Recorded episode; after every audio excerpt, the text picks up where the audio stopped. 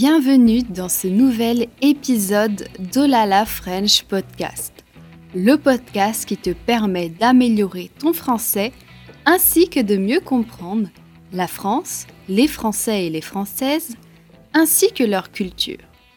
Sers-toi une bonne tasse de thé, café ou de chocolat chaud et c'est parti. Quoi, les Français ne sont-ils pas heureux? Ils vivent dans un des pays les plus enviés par les étrangers, mais pourtant ils n'arrivent pas à trouver le bonheur. Le bonheur, c'est justement notre thème de conversation cette semaine dans mon groupe de conversation en français. Tu pratiques ton français jusqu'à 7 fois par semaine avec d'autres apprenants motivés pour prendre confiance en toi à l'oral et t'exprimer plus naturellement en français. Si tu veux rejoindre mon groupe de conversation en français, clique sur le lien qui est en description. Et sache que tu peux trouver la transcription gratuite de tout ce que je vais te dire aujourd'hui avec en bonus des exercices de vocabulaire pour aller plus loin dans ta compréhension sur le bonheur et les Français. Le lien est dans la description. Alors pourquoi les Français sont malheureux? Pour parler de ce sujet, je vais m'aider de trois articles. Le premier d'Anaïs Huet pour Europe 1, le second de Sophie Viguier-Vincent pour Sciences humaines et le dernier de Sébastien Compagnon pour Le Parisien. Frédéric Lenoir, philosophe et sociologue, fait une observation pertinente sur le bonheur en France. Les Français semblent être un peuple heureux individuellement, mais malheureux collectivement. Comment comprendre ce paradoxe? Selon le noir, le bonheur et le malheur ne sont jamais absolus. Mais l'équilibre entre les deux dépend de notre regard sur la vie. Et là où réside le problème, c'est que les Français sont parmi les peuples les plus pessimistes du monde. Individuellement, chaque personne peut se sentir heureuse, vivre des moments de joie. Pourtant, collectivement, on a l'impression que tout va mal dans notre pays.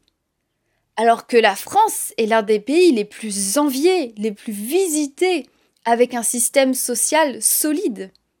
Le noir parle d'une sorte de masochisme collectif, une tendance à se déprécier en tant que société malgré les nombreuses raisons d'être fier d'être français. Le noir note également une tendance à la critique, héritée de philosophes comme Descartes et Voltaire. Cette critique peut nous rendre plus conscients des problèmes mais elle peut aussi nous faire perdre de vue les aspects positifs de notre vie. Pour remédier à cela, le noir recommande la méditation. Non pas dans le sens d'une pratique intense ou religieuse, mais plutôt comme des moments de respiration tout au long de la journée. Un moment pour revenir à soi, pour prendre du recul sur ses pensées, son mental, ses émotions, qui sont souvent source de malheur. Passons maintenant à l'article de Sophie Viguier-Vinzon pour Sciences humaines. Elle présente les travaux de Gaël Brûlé, sociologue à l'université Erasmus de Rotterdam. Selon Brûlé, le sentiment que notre destin nous échappe, que nous ne sommes pas maîtres de nos choix, contribue au malaise des Français. Il pointe du doigt un système politique administratif et scolaire très hiérarchisé, qui donne aux individus le sentiment d'être piégés dans des structures sur lesquelles ils n'ont pas de contrôle. Brûlé souligne l'importance de pouvoir contribuer aux décisions pour être heureux et optimiste. En effet, le sentiment d'avoir un impact sur son environnement et les décisions collectives contribue à un sentiment de satisfaction personnelle. Il évoque aussi le fait que se déclarer très heureux en France peut être perçu comme un aveu d'échec de la pensée, un manque d'esprit critique. C'est une idée intéressante qui peut aider à expliquer pourquoi les Français peuvent sembler malheureux, malgré des conditions de vie souvent très bonnes. Continuons avec l'article de Sébastien Compagnon pour Le Parisien. Le journaliste s'appuie sur les travaux de la Fabrique Spinoza, un groupe de réflexion qui s'est engagé à créer un indicateur trimestriel du bonheur des Français. Leurs résultats révèlent que malgré le fait que 56% des Français se considèrent heureux, une grande part de la population se décrit comme étant malheureuse collectivement.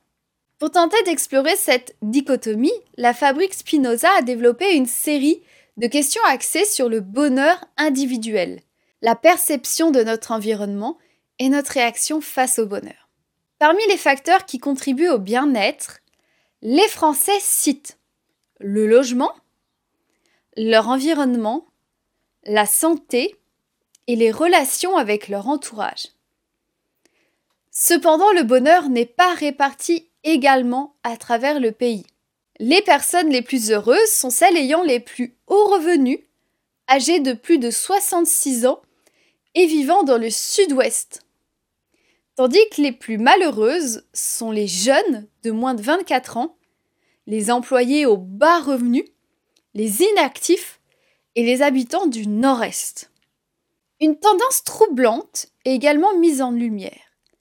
Les Français souffrent d'un profond manque de confiance envers les autres. Ce manque de confiance est une source importante de malheur, tout comme l'inquiétude pour l'avenir du monde, la sécurité de l'emploi et un sentiment général d'insécurité. En conclusion, nous voyons que le malaise français semble provenir d'un mélange complexe de facteurs. D'une part, il y a une tendance à la critique et au pessimisme qui peut obscurcir notre vision des choses positives.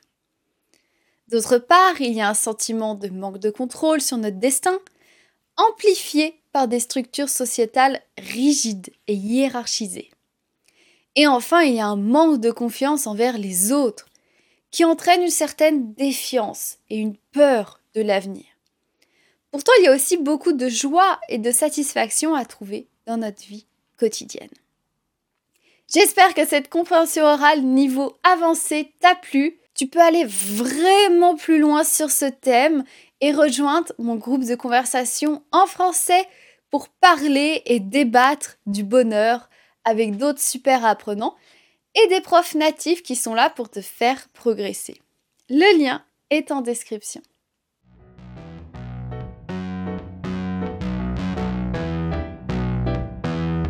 Merci d'avoir écouté cet épisode de podcast. Si tu apprécies mon podcast et que tu souhaites me soutenir, tu peux donner 5 étoiles au Olala French Podcast.